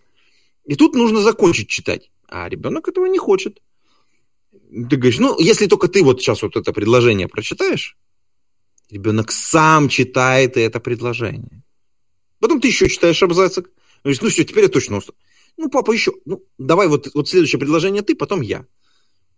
Значит, следующее предложение. И вот так в какой-то момент времени ребенок уже по-настоящему устает, но при этом он вместе с тобой прочитал страницу. Причем вслух, потому что ты же там, у меня глаза уже устали, все, я забыл. Да, может быть, это не очень хорошо с точки зрения снаружи смотрится, но твой ребенок читает вслух, причем читает с удовольствием, потому что он хочет продлить удовольствие. Это та самая морковка, которая спереди висит. Мы все про мотивацию такие, морковка, морковка. Что это морковка? Вот. И оно работает. То есть ребенок тебя читает страницу текста, ну вот реально там за этот вечер, вслух, с большим удовольствием потом уже все устал, мозг полностью там э, в отключке, ты не насиловал его, ты не заставлял, ты не стоял с палкой. Понимаешь? Страница прочитана. Но это пока он маленький. Когда ему надо будет там ну... какой-нибудь сопромат посчитать, ты уже так не, не, не манипулируешь. Ну ладно, это, ну я говорю, это же вот, ну, как бы какой-то моментик такой небольшой, но тем не менее. Ладно, давай двинемся дальше. Мне кажется, в принципе, мы что-то как-то на этой теме немножечко подзастряли. Да. Что там у нас, что там у нас есть? Эм... Ой, кстати, слушай, мы, мы же говорили про вот это, про, про да Винчи, про вот это вся, всю историю с СМР, который рисует. Э, в течение года, кстати, тоже неплохо выстрелили всякие э, сети для рисования всяких иконок там Lensa, по-моему, была вот эта история. У китайцев была история, связанная Не с... аватаров. Да. Аватарок, да, да, да, да, да. Не, японцы и китайцы, по-моему, как раз сделали эти в аниме-стиле, значит, ты фотку им присылаешь, они тебе раз перерисовывают ее. У меня парочка есть ну, таких, то есть, очень прикольно. То есть они настроили вот э, свою ML -ку для того, чтобы вот работать. И, кстати, а, в этот момент я заметил очень интересно, я посматриваю за всякими разными digital -артистами, их прям накрыло. Они такие типа, опа, это же вот эти вот, э, вот AI, они типа на digital художников нас сейчас заменят. Ну, типа, их там как-то это страх такой, типа, бог ты мой, они уже рисуют, и оно даже более-менее прилично выглядит. Ну, то есть они, понятно, далеки от э, как бы от компьютеров в том понимании, в котором мы это, но их прям там страх так цепанул очень конкретно. С точки зрения профессионализма они прям увидели большие проблемы. При этом некоторые как раз наоборот э, решили, что типа, а давайте мы попробуем как-то вот типа совместное что-то делать. То есть, соответственно, начали э, искать пути ну, такого digital ассистентов искать, которые будут помогать, наоборот, рисовать. То есть это тоже как бы такая интересная история. Наши ребята там небольшой проектик сделали как раз для, так сказать, digital ассистента для, так сказать, одного из э, художников, просто чисто на попробовать технологию.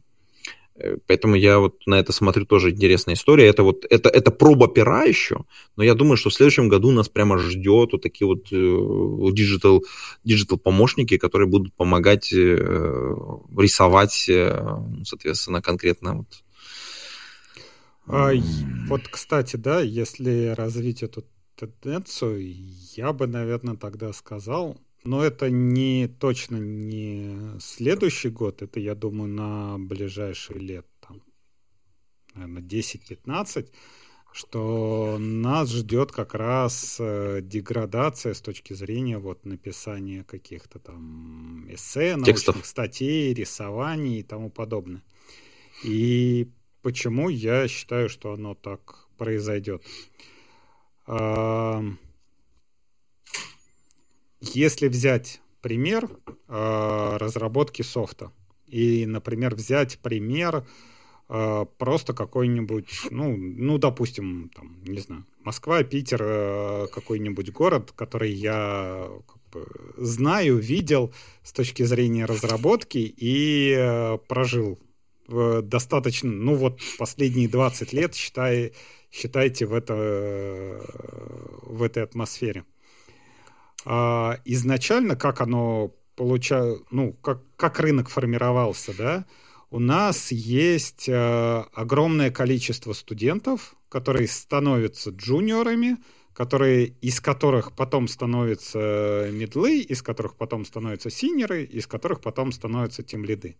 И здесь, соответственно, как э, можно считать это как воронка, как э, там, не знаю, закон больших чисел, да, если у вас есть там 100 тысяч джунов, да, из них, например, будет 10 тысяч там медлов, э, из них там будет тысяча сеньоров и тому подобное.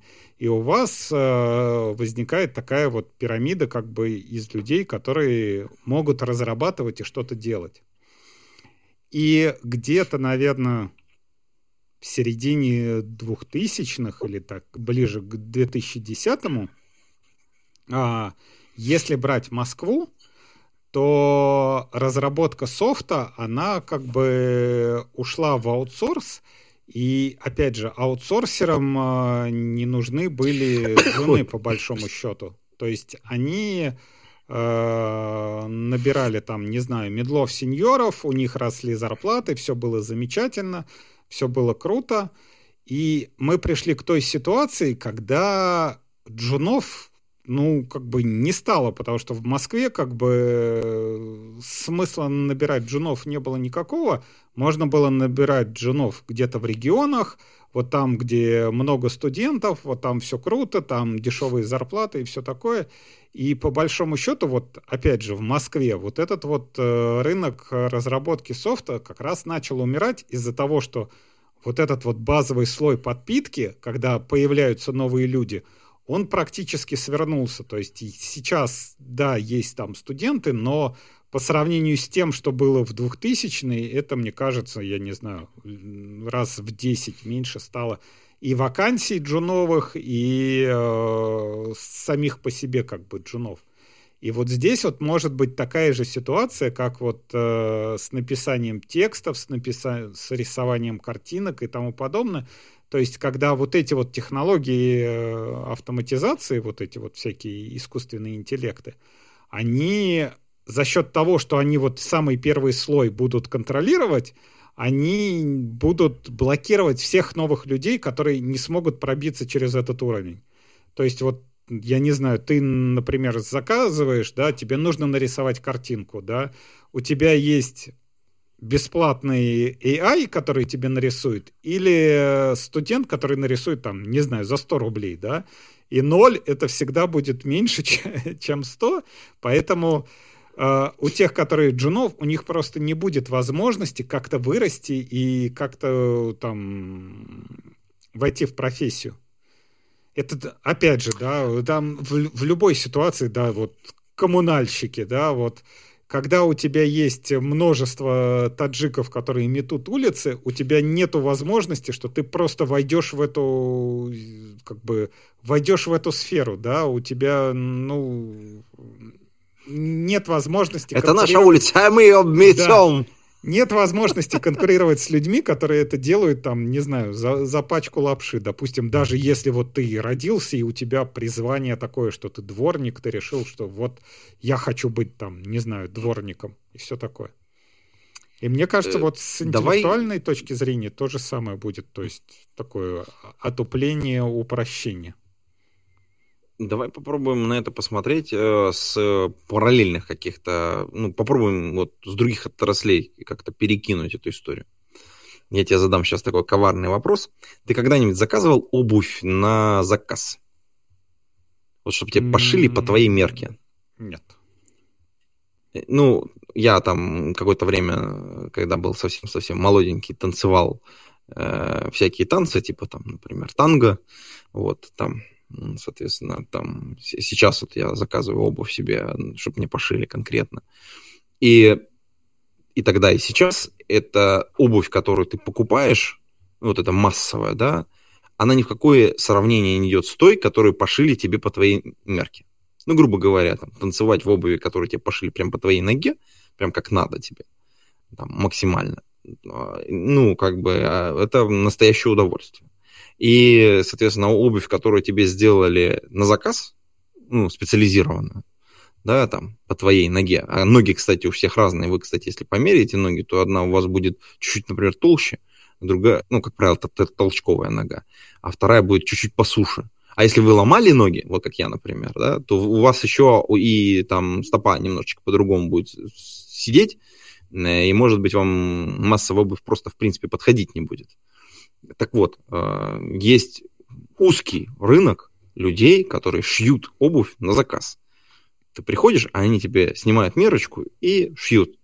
Это не массовый рынок, это не эко, да, или там, я не знаю, Adidas, куда ты пришел, всунул ноги в шузы и пошел, которые вообще там для всех пошив, одинаково.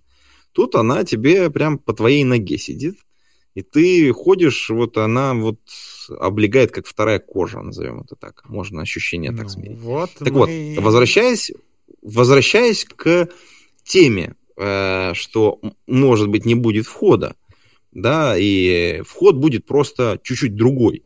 Когда ты будешь готов платить не за то, что тебе одинаковый текст, как у всех, а текст, который нужен именно тебе – Э, или рисунок, который нужен именно тебе, изменятся инструменты, которыми они будут работать, э, изменятся, возможно, подходы, но ниша это будет, и она будет достаточно большой. Ну, опять же, вот, вот именно вот этот вход будет у... Антон. Э. Мы опять же возвращаемся к тому, что, как я говорил, вот цифровая бедность, тут то же самое. Ты не берешь то, что есть вот ширпотреб, там, не знаю, чаты и что-то такое, ты берешь что-то такое от людей, да, от взаимодействия людей, что вот конкретно сделали под тебя. То есть там, не знаю, консьерж конкретно говорит таб- с тобой. Это все и есть. Но вопрос в том, что вот эта вот ниша э, кастомной обуви, да, она может быть как-то эволюционирует с точки зрения улучшения, но просто сама по себе она сжимается. То есть да, э, не появля... Да, то есть вот э, меньше людей там, не знаю, люди, которые заказывают э, обувь, они там, не знаю, умирают, да, но при этом люди, которые с детства уже воспитаны там, не знаю, на кроссовках, да, они только если прям как-то им в голову стукнет, да, или там для чего-то а Ты в курсе, что кроссовки могут... заказать стоят тех же денег? Вот, э, которые тебе пошьют по твоей ноге. Я потом тебе ссылочку дам, если хочешь. Кроссовки шьют. Вот прям по твоей ноге пошьют кроссовки, да. Вот настоящие кроссовки. Там, да. Ну, Четыре сезона вот ношу, ну, они я, я неубиваемые. Опять же говорю, как бы вот Ладно, эта вот сама по себе сама по себе ниша она сжимается то есть если брать в пределе да, она, она может быть не, не умрет до нуля но она сжимается сжимается сжимается сжимается и вот это вот Короче, как бы э, проблема... На нашу с тобой жизнь работы хватит ну, вообще, да. даже не переживай. На нашу жизнь хватит и нефти, и газа, поэтому нам, нам будет тепло и сладко, поэтому, я думаю, будет все хорошо. Уж доживем до конца.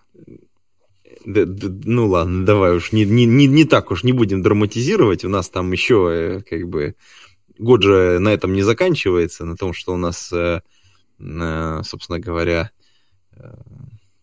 все диджитализируется. Кстати. Вообще? А, ну да.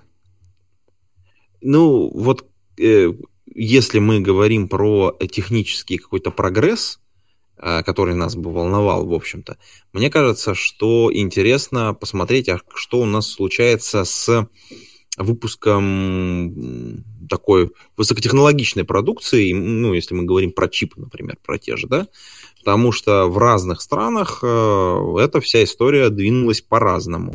Например, есть э, звоночки, что, например, в Китае свои литографические машины пытаются строить, и даже более-менее какие-то приличные. Есть вероятность, что они будут для себя полностью все на своем оборудовании делать. Что мы сейчас знаем, на самом деле не так много компаний, которые умеют делать литографические машины, в, ну, в целом, да, то есть там есть одна голландская компания и там две японских. По сути дела, все, которые как бы производят Даже оборудование для всех. Причем, ну, ну две японские, да. одна голландская, да, а которая, как я забыл, АИГ или как она там, ага. Блин, из, из, из башки вылетела. Вот, а две японских, это одна Nikon, по-моему, а вторая, господи, дай бог памяти, у Nikon литографический, но у них, у них очень большой этот э, процесс, нанопроцесс. 320, а, по-моему. Нет, не 320. Уже... Ой, из головы уже вылетело. Ну, э, я просто к тому, что сейчас все озаботились э, как это, своей цифровой независимости и внезапно такие, ой, а у нас, мы не производим этих машин, давайте мы их начнем производить. Я думаю, что где-нибудь в недрах Соединенных Штатах примерно такой же вопрос стоит. Давайте-ка мы как это производство к себе унесем и начнем строить заводики у себя, а не где-то там за, за океаном производить чипы тут. Думаю, что процесс вот в этом направлении идет. Кажется. Товарищ. Так. Товарища забанить надо. Забанить надо, это прям... Ну ладно, бывает. Э, кстати, это тоже хорошая, интересная особенность, что мы э, начали автоматизировать свою деятельность, и большое количество э, вскрылось вещей, которые нужно, как это, как это, оказались в зоне действия ну, как это, чужой техники, скажем так. Э, помнишь вот этот вот скандал, который был с Huawei, который начался в Соединенных Штатах, когда они такие типа, ой, а коммуникационное оборудование это Huawei все, ай-яй-яй, надо все заменить на свое. Это же вообще на самом деле как бы звенья той же самой цепи. Та же самая история была в Европе. Ну, правда, в Европе там не стали ничего менять, они такие как бы слишком дорого стоят. Ну, да. да. Давайте ваши, предъявите ваши доказательства. Какие ваши не, доказательства? Вообще, вообще мне было странно то, что когда услышал по поводу Европы, я, я вообще думал, что у них все Эриксон, то есть они как бы... Там... Э, так Эриксон сдох же практически, что как бы... Нет, а, они обладают как большим количеством делают... патентов, они делают маршрутизаторы, но как бы коммуникационное оборудование нет уже. То есть, ну, как бы вот именно низкого уровня. То есть там же Huawei-то стоят эти станции базовые и, ну, вот это, как это, на, на передке то, что находится, они не то, что внутри. Э, базовые коммутаторы, конечно, там э, ряд, ряд компаний, которые внутри работают. Не, вот их вообще, менять не стали. Вообще, и как бы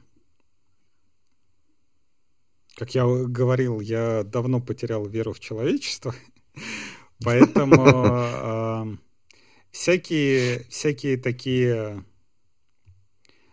а, процессы по импортозамещению или по замещению чего-то на что-то, они а, с точки зрения простого человека выглядят как какие-то очевидные. То есть, типа там сидит, не знаю, там, а, кто там, Беляков, по-моему, был перед телевизором. Не помнишь в нашей Раше? Не-не-не, не помню. Кто-то там, по-моему, Беляков, который сидит перед телевизором, и которому все понятно, что типа, а, вот там э, китайцы плохие, да, давайте, вот там базовые станции. Че вы не понимаете, давайте все делать базовые станции. Или там типа, а, вот там коммуникаторы, давайте все делать эти роутеры и коммуникаторы свои, да, или вот, а, машины там, вот что вы немецкие машины покупаете, давайте все машины свои делать.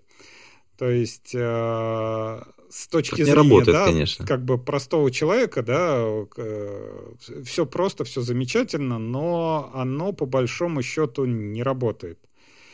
А, собственно, как бы и в нашей стране а, последние много лет говорили обо всяких там, скажем так, назовем это приготовление, да, что нам нужно много всего своего делать, что нам не надо зависеть от технологий, которые мы закупаем там где-то снаружи, или давайте мы будем проводить какие-нибудь мероприятия, давайте мы людей будем Хоть... собирать и учить их чему-нибудь где-то там в удаленных лесах, допустим, или что-то такое. Но в реальности, как этот э, еж птица гордая, пока ее не пнешь, она не полетит. То есть пока ты не создашь, ну, окей, да, пока ты не создашь такие условия, в которых это как раз и проявляется, и это реально надо делать, да, никто не почешется и никто не решит, что надо это делать. Да, пока ты не ведешь, как, как опять же, Штаты, да, Huawei, это же Huawei, это последние, по-моему, пару лет. До этого был ZTE, который э, тоже там что-то, я помню, ну, да. коммуникацию производил, да, по-моему, и лет пять назад его, по-моему, еще при Выпилили, да. Да. Его там выпилили, банили, всячески что-то делали, да. Опять же, как бы сюрприз, сюрприз, пока ты не не вяжешься в драку, да, ты не, пой, не поймешь, какие у тебя слабые стороны, и опять же, те дяди-капиталисты, которые сейчас что-то делают, на них фразы типа «вот, надо отечественное», «вот, вы должны там за страну» или что-то такое, все дяди-капиталисты скажут «бабки, нет, вот мы сейчас делаем, ничего, все, все хорошо, не надо ничего менять, все, у всех все замечательно. Мы зарабатываем э, бабки, и ничего нам не надо нового делать». Э, это хороший как бы поинт по поводу бабок, потому что, ну, как бы они же не просто так из, из воздуха берутся. Есть рынок, например, да, вот, и на этом рынке есть какое-то количество вещей, которые заводятся снаружи, а какое-то производится внутри. Ну, назовем это там, грубым, грубо межотраслевой баланс. Он есть внутренний, есть торговый баланс снаружи, Соответственно, это, по сути дела, огромная табличка, кто кому, чего, сколько завезок, по какой цене. Вот представь, что ты берешь, что как только ты увидишь эту табличку целиком, ну, грубо говоря, неважно, не по какой группе товаров, ты такой типа, ух ты, нифига себе, у меня например, мы касаемся энергетики, да, типа у меня вот между вот этими двумя областями переток электроэнергии сумасшедший в эту сторону. Почему? Ну, типа, как бы, блин, неужели нельзя станцию там поставить вот здесь? Типа, потому что и, и там начинается выяснять, а можно, не можно, там, и таким образом, на самом деле, производится микрооптимизация в системе э, поставок электроэнергии, например, да. Если мы говорим э, про торговлю и завоз, например, импортных товаров, и когда мы говорим про импортозамещение, да, если мы говорим про него, то тут же опять же вопрос, а есть у нас рынок этого или нет? Берем табличку, в табличке есть строчка, в строчке, опа, там такая цифра недушная. Ты такой, хм, а можно ли вот эту конкретную цифру из минуса, вот которая у нас типа утекает, оставить внутри? И в этот момент возникает вопрос, сколько нужно приложить усилий для того, чтобы заместить товар. Есть простые товары, которые можно очень просто заместить. Например, э, там, вы, мы, мы вывозим, например, там, кругляк лес. Можно вывозить доски. Две пилы как бы вперед да, то есть как бы, ну, там не, не так совсем просто, но тем не менее, есть возможность объем какой-то производства у себя, соответственно, произвести. Можно вывозить чистую нефть, а можно нефтепродукты. Другая история. Можно, ну, то есть, и вот ряд вещей, по ряду вещей, такие некоторые микрооптимизации были сделаны. Не везде. Э, все же хотят все и сразу, а такого не бывает. Соответственно, если мы просто занимаемся ввозом, вывезением и клеением шильдиков, то, конечно, ничего хорошего не будет. Но когда мы на, оказались в ситуации, что у нас чего-то там нет, у нас сразу оказался дефицит. То есть у нас есть куча денег, которые мы должны потратить, можем потратить, и у нас нет товаров, которые, которые закрывают конкретную ячейку в этой табличке. Ну, на самом деле, это не ячейка в табличке, это на самом деле э, уравнение. Ну, в системе уравнений. Но это точнее, опять же, да. Переменная с... внутри, э, извините, да. Ну, то есть опять огромная же, система зрения, уравнений. Да. да, опять же, с точки зрения затрат. Вот, допустим, э, там самое простое, роутеры, да? А, а. Нифига себе простое. Ну, простое, Подожди. да. Вот есть э, два бизнесмена, да, вот там э, один где-то в Китае закупает роутеры, и другой где-то тоже в Китае закупает роутеры, да, допустим, у них они одинаковые по потребительским качествам, там, ну, ну все одинаковое, да. И вот э, если брать просто абстрактную ситуацию, как было, ну, допустим, до февраля, бизнесмен номер один, он такой типа, ой, я ответственный, я, я вот решаю, что надо производство роутеров перенести в Россию. И вот э, он, во-первых, он вкладывает деньги, ну, допустим, допустим, он берет какой-то завод, даже там завод берет, э, уже все существующее, даже если он пришел уже на существующее оборудование, да, вот китаец, который там сидит в Китае, он, допустим, получает там 10 баксов, да. Русский, который собирает тот же самый роутер, здесь он там, допустим, 50 баксов получает в месяц. Ну, образно, да. У нас получается, что тот же самый роутер, который у него, он будет стоить, не знаю, на 100, на 200, на 300 рублей дороже, чем тот же самый, который в Китае бизнесмен номер два покупает. И при этом бизнесмен номер один, хоть он и такой вот э, ответственный на импортозамещение и все такое, он за год прогорает, потому что он не может продать свой роутер, потому что он тупо дороже. И теперь э, вот так, такая... Э, дальше-то как раб- работает, как эта история? Нет, подожди, а подожди. Теперь дальше, мы... Смотри, Давай... дальше ситуация. А, произошел февраль. Нет возможности, допустим, покупать роутеры, да, вот напрямую из Китая. И бизнесмен номер один опять такой типа, нет, я за отечественное, я начинаю импортозамещение. И опять он идет уже на существующее производство, да, у него роутер чуть дороже, но бизнесмен номер два в это время наладил импорт через Турцию. И получается, что цена, которая, даже если он там с импортозамещением э, все, все круто он делает, у него все равно цена получается, ну, допустим, на 5 рублей, да, вот если раньше у него цена была на 50 рублей, у него сейчас на 5 рублей дороже, чем тот чувак через Турцию возит. окей, да, он опять же, ну хорошо, он не через год, он через два года прогорает, потому что все равно он не может никому продать.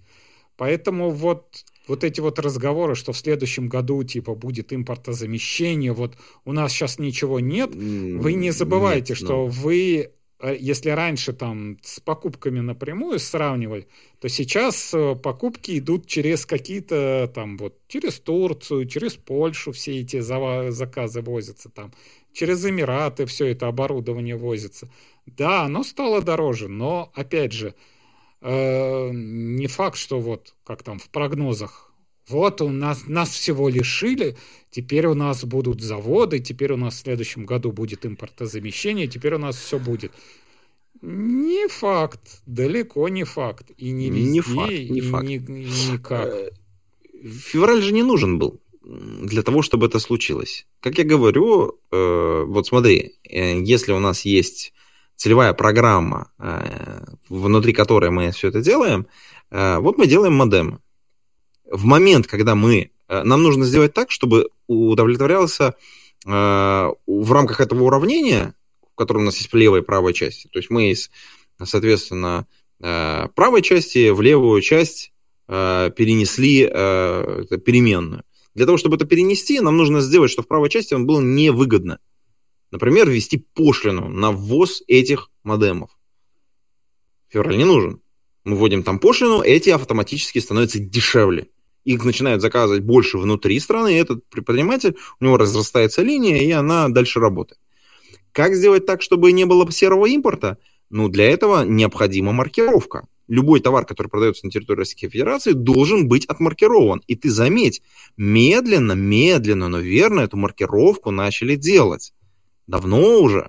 Сначала начали ее с алкоголя э, и лекарств и, да, по-моему, ботинок. Чего, да, ботинки, шубы, там что-то. Потихоньку, ну, потихоньку, ну, потому что нельзя же. все мощности. Все должно быть отмаркировано, чтобы никто... Лягушку варили медленно, теперь большое количество товаров отмаркировано. Теперь смотри, чтобы что-то продать, то, что маркируется, то есть, ина, ну, ты иначе не продашь, если оно не отмаркировано. Значит, соответственно, оно облагается соответствующими налогами, мы тоже мы точно можем проследить, откуда оно появилось ну, то есть вот мы можем, тебе смотри, мы можем решить зада- две, обе задачи. Первую задачу перенос влево-вправо и, соответственно, закрытие вот этого серого импорта, если мы хотим. Для этого нужно хотеть сделать. И административный ресурс для того, чтобы это совершить. Нет. А, Нет? Вопрос Хорошо. не в том, что хотеть или не хотеть. Вопрос в том, что мы являемся членами ВТО, где нельзя делать э, такие ну, вещи. Ну, ВТО уже просто... нету, считай. Ну вот, его уже нету с февраля, потому что все вот это вот, э, вся эта бодяга, она началась как раз, э, когда закрыли с той стороны. То есть с этой стороны это нельзя было. Давай, но... давай в технологическую плоскость это переведем. Э, смотри, для того, чтобы теперь управлять вот этим целевым состоянием, нужно собирать первичные данные, Помнишь про то, что мы говорили, что мы теперь собираем огромное количество первичных данных, например, оплата карты и, соответственно, вот этот чек. Где, что, сколько куплено. Это первое. Это система учета, которая налажена. И вот мы только что сейчас говорили про э, вот эти вот небольшую маркировку. Это, по сути дела, отслеживание. Где произошла трата, какого продукта, где этот продукт произведен. Соответственно, появляется traction ну, то есть вот если мы э, там огромную систему цифровую построим, я, кстати, жду, когда появится какой-нибудь доклад на эту тему э, или где-нибудь почитать, потому что налоговая совершила совершенно чудовищную работу Нет, оно с данными. Уже все есть. Уже все есть. Так оно все есть, да, просто негде почитать, а хотелось бы глянуть, потому что эта же система в рамках страны работает уже, и уже не один год. Там чудовищное количество данных, которые позволяют вообще погрузиться и управлять вот это, сделать управление по данным, назовем это так. Ну, ну здесь я опять же, влажной там фантазии, конечно, да. Ну, для кого для кого-то может быть э, сюрприз-сюрприз, но мне приходилось заниматься тем, что интегрировать э, систему выписывания чеков, и теперь у нас есть несколько стандартов выписывания чеков, и вот как бы эти стандарты э, на, доку, назовем это, документооборот, они постепенно накатываются, и вот э, в тех стандартах, которые еще не обязательны, но, я так понимаю, уже скоро будут обязательны, там надо, например, ага. указывать э, номер таможенной декларации, по которой ввели, везли товар, который вы сейчас, например, продаете. И то есть у вас получится полная, полная вот эта вот связка еще с теми же самыми возвратами НДС и тому подобное. То есть от момента, когда что-то пришло на территорию Российской Федерации и было в таможенной декларации прописано, до того, как вы продали от э, себя там какому-то физическому лицу.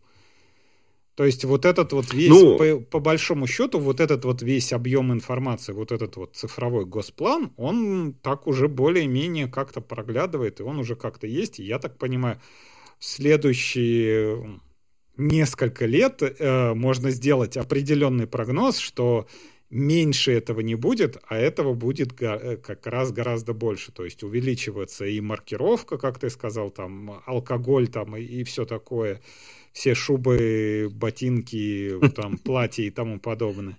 И все это будет отслеживаться и в чеках, где кому что продается. Сейчас уже пошли вакансии. Э, я вот э, видел в этом в ProGVM, который этот чатик с вакансиями, уже прям э, пишут, что Банк Союз уже ищет человека на проект цифрового рубля. То есть уже на внедрение э, этого, я так понимаю, этой технологии уже не, не просто так, что где-то там что-то обсуждают, а уже вот реально вот вакансии, чувак. Прям вакансии уже, да. Ну, блин, ну я думаю, поскольку банк небольшой, они как бы и сделали вот такое отдельное подразделение где-нибудь в Сбере, ВТБ или в Тинькове, я думаю, уже там сидят отделы человек по 100, которые уже пытаются загрузить. Но я думаю, как раз вот это вот будущее, которое уже здесь и которое уже пришло. Прикольно. Короче, много работы. Короче, нам, нам, нам предстоит много-много работы с, с большим количеством первичных данных. Вот я так тебе скажу. И неважно, какие это данные, это данные могут быть э, человеческие, то с точки зрения того, что мы производим, ну, в смысле, с точки зрения того, что мы говорим, ну, если там текст-to-speech, то, соответственно, это текстовые данные, которые мы пишем в каких-то чатах, или это данные, которые мы оставили в виде цифрового следа, с точки зрения перемещения, покупок или еще чего-то, или данные, которые мы используем, э, там сказать, вследствие своей жизнедеятельности. Ну, то есть это здоровье, это какие-то вот данные о там, нашем состоянии медицинские, да, там какие-то анализы, там пробы, еще что-то. Это, кстати, мне кажется, в общем, нас ждет вообще на полную катушку. Да. Это хорошо, это хорошо, много Нет, работы. Это хорошо, единственное, что теперь, может быть, будет тяжелее отслеживать какую-то информацию. То есть, если раньше э, для айтишников подразумевалось, вот есть американский рынок, и вот все, что там происходит, то, что даже не, не американский рынок, а вот Silicon Valley, вот все, что там происходит, это вот все, все главное, все, все, что как бы связано с IT, оно где-то там находится, да то теперь, я думаю, придется как бы отслеживать больше разных источников, да, то есть что происходит там, не знаю, в Европе, что происходит в Китае, может быть, что происходит в Африке, да, опять же, там говорят, Нигерия прям прет, прет, прет, прет, прет, вот, и... А, слушай, а в Нигерии что, кстати, там, что они производят? Нефть. Нефть? Нефть. А я думал, золото. Нет? Ну, там в Африке и всего, ну, я так понимаю, у них нефть и плюс еще то, что это народу много. То есть у них как-то так сложилось, что как-то они... Самые, самые главные на африканском континенте, кто растет и кто показывает там чуть ли не, не вся, всякие показатели лучше, чем у Южной Африки. То есть, не знаю, по, по крайней мере, то, что я читал. Угу. Все говорят, что вот Южная Африка, это вот раньше оно было крутое, и сейчас идет к закату в связи с событиями, как бы то, что терки между белыми угу. и черными. А в Нигерии там как бы все черные, там нету проблем с терками, там просто вот всякий финтех угу. прям растет как, как на дрожжах. А, ну, интересно, думаю, интересно. Я думаю, будем закругляться перед Новым годом. пойдем к столу. Пойдем к столу? Ну да. Кстати, про, про Нигерию ты прав, действительно. Это нефтегазовый сектор и какая-то обрабатывающая промышленность, металлургия, горнодобывающая промышленность. Это вот так быстро нам подсказывает интернет. Да, я почему-то был уверен, что... Когда-нибудь ты, может быть, через пару лет будешь уже этот чат писать, типа, что там с Нигерией? И он тебе будет... Что там с Нигерией? Да, что там с Нигерией происходит. Не знаю, как раз были статьи, что Google переживает, что вот это вот э, чат, он заменит поиск. Ну, не знаю. Заменит, заменит. Но я вот как раз говорил про это, что немножко встревожены все каждым новым следующим продвижением искусственного интеллекта. Надеюсь, что в следующем году у нас будет еще больше работы, и мы с вами как это вот эти вот мешки... Мы. Давай, давай мы будем говорить, да, да, оплачиваем работу. Работа-то ее всегда... Хорошо оплачиваем, да. да. Главное, чтобы она была оплачиваема. Да, ну давай попрощаемся тогда с нашими слушателями. Да. Спасибо большое, что были с нами. А, да, собственно, год был интересный. А, много всяких изменений случилось, я думаю, вы заметили, и подкаст наш немного поменялся. А, поменялась IT-сфера, посмотрим, как оно куда разрулится, но я думаю, следующий год будет тоже интересный последние года все идет как бы с 2020 года, где-то что-то сломалось, и все идет по нарастающей, следует, каждый следующий год интереснее, чем предыдущий. Я думаю, следующий год он не обманет, и будет тоже очень-очень-очень-очень интересно. Ой, да не дай бог, конечно, ну... Да, надеюсь, э, встретимся все через год в этой виртуальной студии и запишем следующий подкаст на следующий год о том, что было в IT, и все было замечательно. А с вами в нашей виртуальной студии был Антон Черноусов. Пейте кофе, пишите Java. И ваш любимый ведущий Абашев Алексей. Пишите в чатах, заходите на наши каналы, пишите комментарии на сайте. Все будет хорошо. Пока. До скорой встречи. Пока-пока.